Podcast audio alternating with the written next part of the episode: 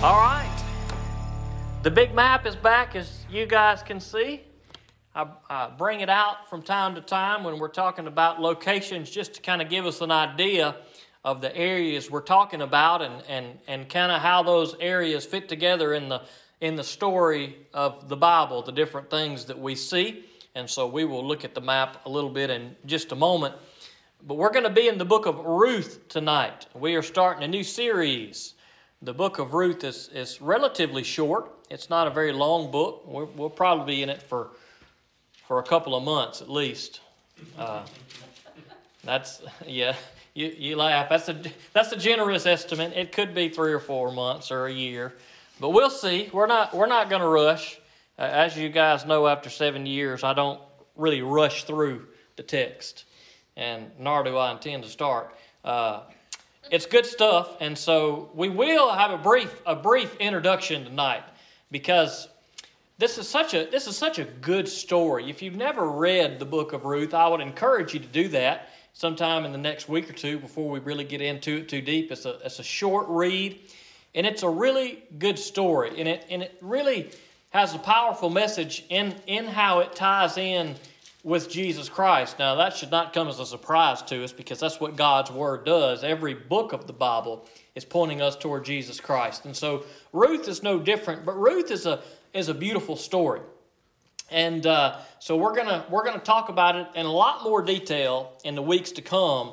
Uh, but tonight we're just going to get a brief introduction of what's going on, what what sets up this story.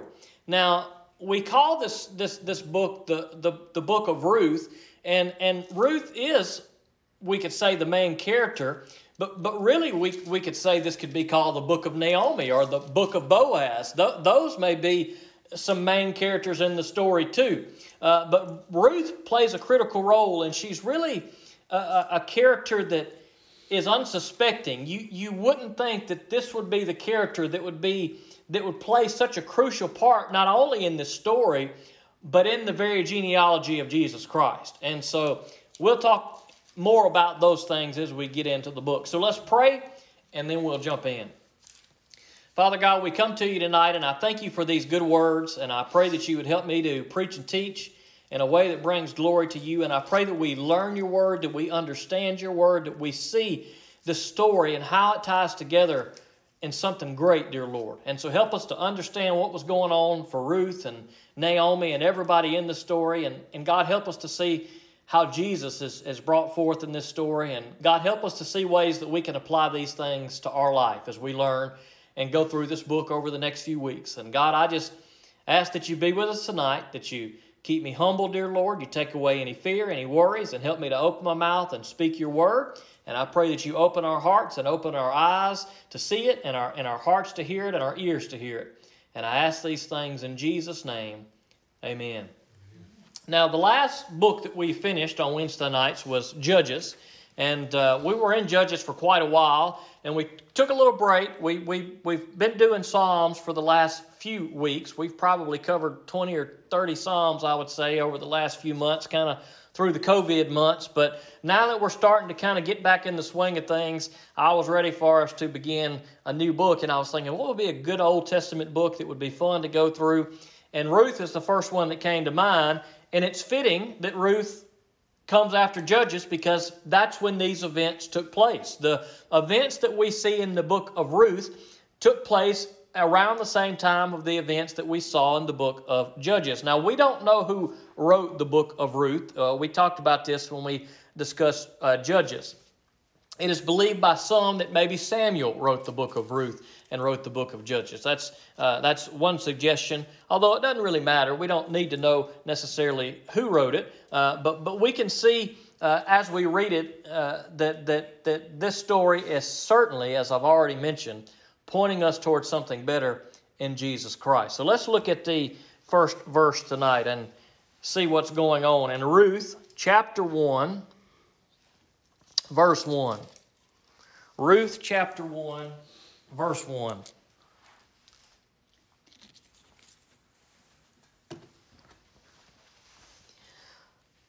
During the time of the judges, there was a famine in the land. A man left Bethlehem in Judah with his wife and two sons to live in the land of Moab for a while. And so the story is set for us.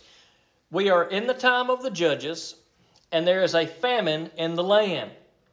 And when there is a famine in the land, you go wherever you need to go to provide food. Now, in this case, this man from Bethlehem had a family to provide for. He had a wife whose name we find out later is Naomi. He also had two sons.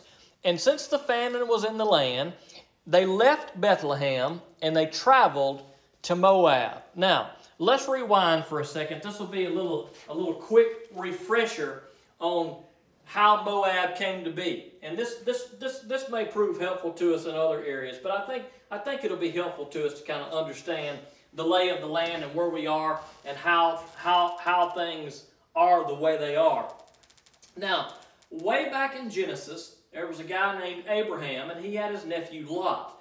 Now Abraham started out here in the Ur of the Chaldeans, and God had, had, had spoken to Abraham, and, and Abraham made his way into this area. Now, God had already told Abraham that he was going to bless him. These are, these are the types of things that we see God tell Abraham in the book of Genesis, and, and that plays a crucial part to the Bible story. But one of the parts of Abraham's story is he was with his nephew Lot, and they had arrived in Bethel. But because they both had large herds, they were very wealthy men. They had a lot of lot of livestock, a lot of cattle, and you need a lot of land. And so Abraham said, "Look, we need to split up so that we can both have the land that we need for our for our livestock, so that our the, the people that are watching our livestock, so that they don't fight and feud." And so Abraham said, "You go to where you want to go, and I'll go the opposite way." He gave Lot the choice, and Lot made the choice, and Lot saw this area over here. And Lot said, Well, well, this area down here looks looks really good. And so Lot, he came on down and he lived around the area of Zoar and Sodom and Gomorrah. Now those are some key places that we see in the book of Genesis. And so that's how Lot came to be in this area. Now, if you've never read the story of Sodom and Gomorrah, you can go and check that out. It's a good story. But fast forward a little bit for time's sake. Lot eventually had two sons, and that story in and of itself is a pretty intense story that we will not discuss tonight, but perhaps sometimes. And one of those sons was Moab, and the other one was Ammon. So that's where the Moabites and the Ammonites come from. And these two areas that we see when we talk about Moab and Ammon in the scriptures, these are the two areas we're talking about and these were the sons of Lot. Now, you if you go back and you read in the Old Testament when God's people were going to come out of Egypt and they were going to come around and they were going to come into the promised land, God gave them specific instructions do not harm Moab and do not harm Ammon because these are the family members of, of, of Abraham, who, who, was, who was a man who was blessed by God. And so all of that to say this when we look in this story and we see this man who went to Moab, when they left Bethlehem, which would be right here just south of Jerusalem, they would have at some point in time ended up in this area. So when we see that this man and his wife Naomi and his two sons left Bethlehem and came to Moab, this is where they came. This would have been a place where the people would have been probably friendly to them in some way. And so here we are in the story. We are in Moab because a famine has taken place in the land. Let us read a little further. The man's name was Elimelech, and his wife's name was Naomi. The names of his two sons were Mahlon and Chilion. They were excuse me, Ephrathites from Bethlehem in Judah. They entered the land of Moab and settled there. Naomi's husband Elimelech died, and she was left with her two sons. So they get to this new land, this far land, in the midst of a famine, and her husband dies. So you can imagine the difficulties there. Now, we may not quite imagine the difficulties as much in our culture and in our time, because in our culture and time, it's not uncommon to see a woman be single and raise their children. Now, that comes with difficulties for sure. Uh, as, as any of you who may know single ladies who have raised children, maybe you are a single lady who have raised children, that is a very difficult thing.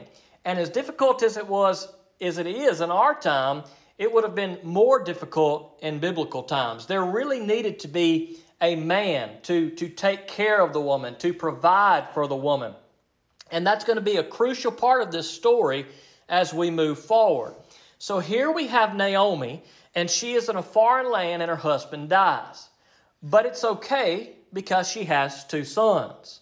But let's read a little further. Verse 4 Her sons took Moabite women as their wives. One was named Orpah, and the second was named Ruth. After they lived in Moab about ten years, both Mahlon and Chilion also died, and Naomi was left without her two children and without her husband. So, here in these first few verses, we are introduced to a, to a key problem that the book of Ruth is going to address and talk to us about. Naomi has gone to this foreign land, she loses her husband, and then within 10 years, both of her sons die. And so now all that remains are Naomi and Orpah and Ruth, and all are without a husband. But God is going to do something pretty miraculous through this story. He is going to provide for Ruth and Naomi. Now, Orpah's not going to stay around. We'll see that uh, getting into a little bit of next week. But Orpah, she's not going to stick around. But Ruth is going to stick around with Naomi. And they're eventually going to wait, make their way back to the land of Judah. And when they do, God is going to, to, to, to put, this, uh, put, put some things into motion. And He is going to provide for them, and He is going to take care of them. And it's a beautiful story. And so we see, the, we, we, we see tonight what the, what the problem is. Very briefly, we see what gets us to this point. The famine, they leave, all the men die, and we are going to be left with Ruth and Naomi. And so come back next week and we will see what happens. Let's pray. Father God, we come to you now and we thank you for these words and we thank you for this book. And I pray that you would help us to get something from it in the weeks to come, dear Lord. And I pray that you would just uh, help us to always grow in your word and learn something from it, no matter where we read it or, or what we're reading in it, dear Lord. It is good and we thank you for it. And I pray that you would help us to grow in it. And I ask these things in Jesus' name. Amen. Thank you for joining us for today's service. To learn more about Jesus, call or text Pastor Shan at 601 657 0180 or email him at shanvn at me.com. You can also visit us at www.enterprisebaptist.church or follow us on Facebook at facebook.com slash ebcliberty. We hope that you have been blessed by today's service.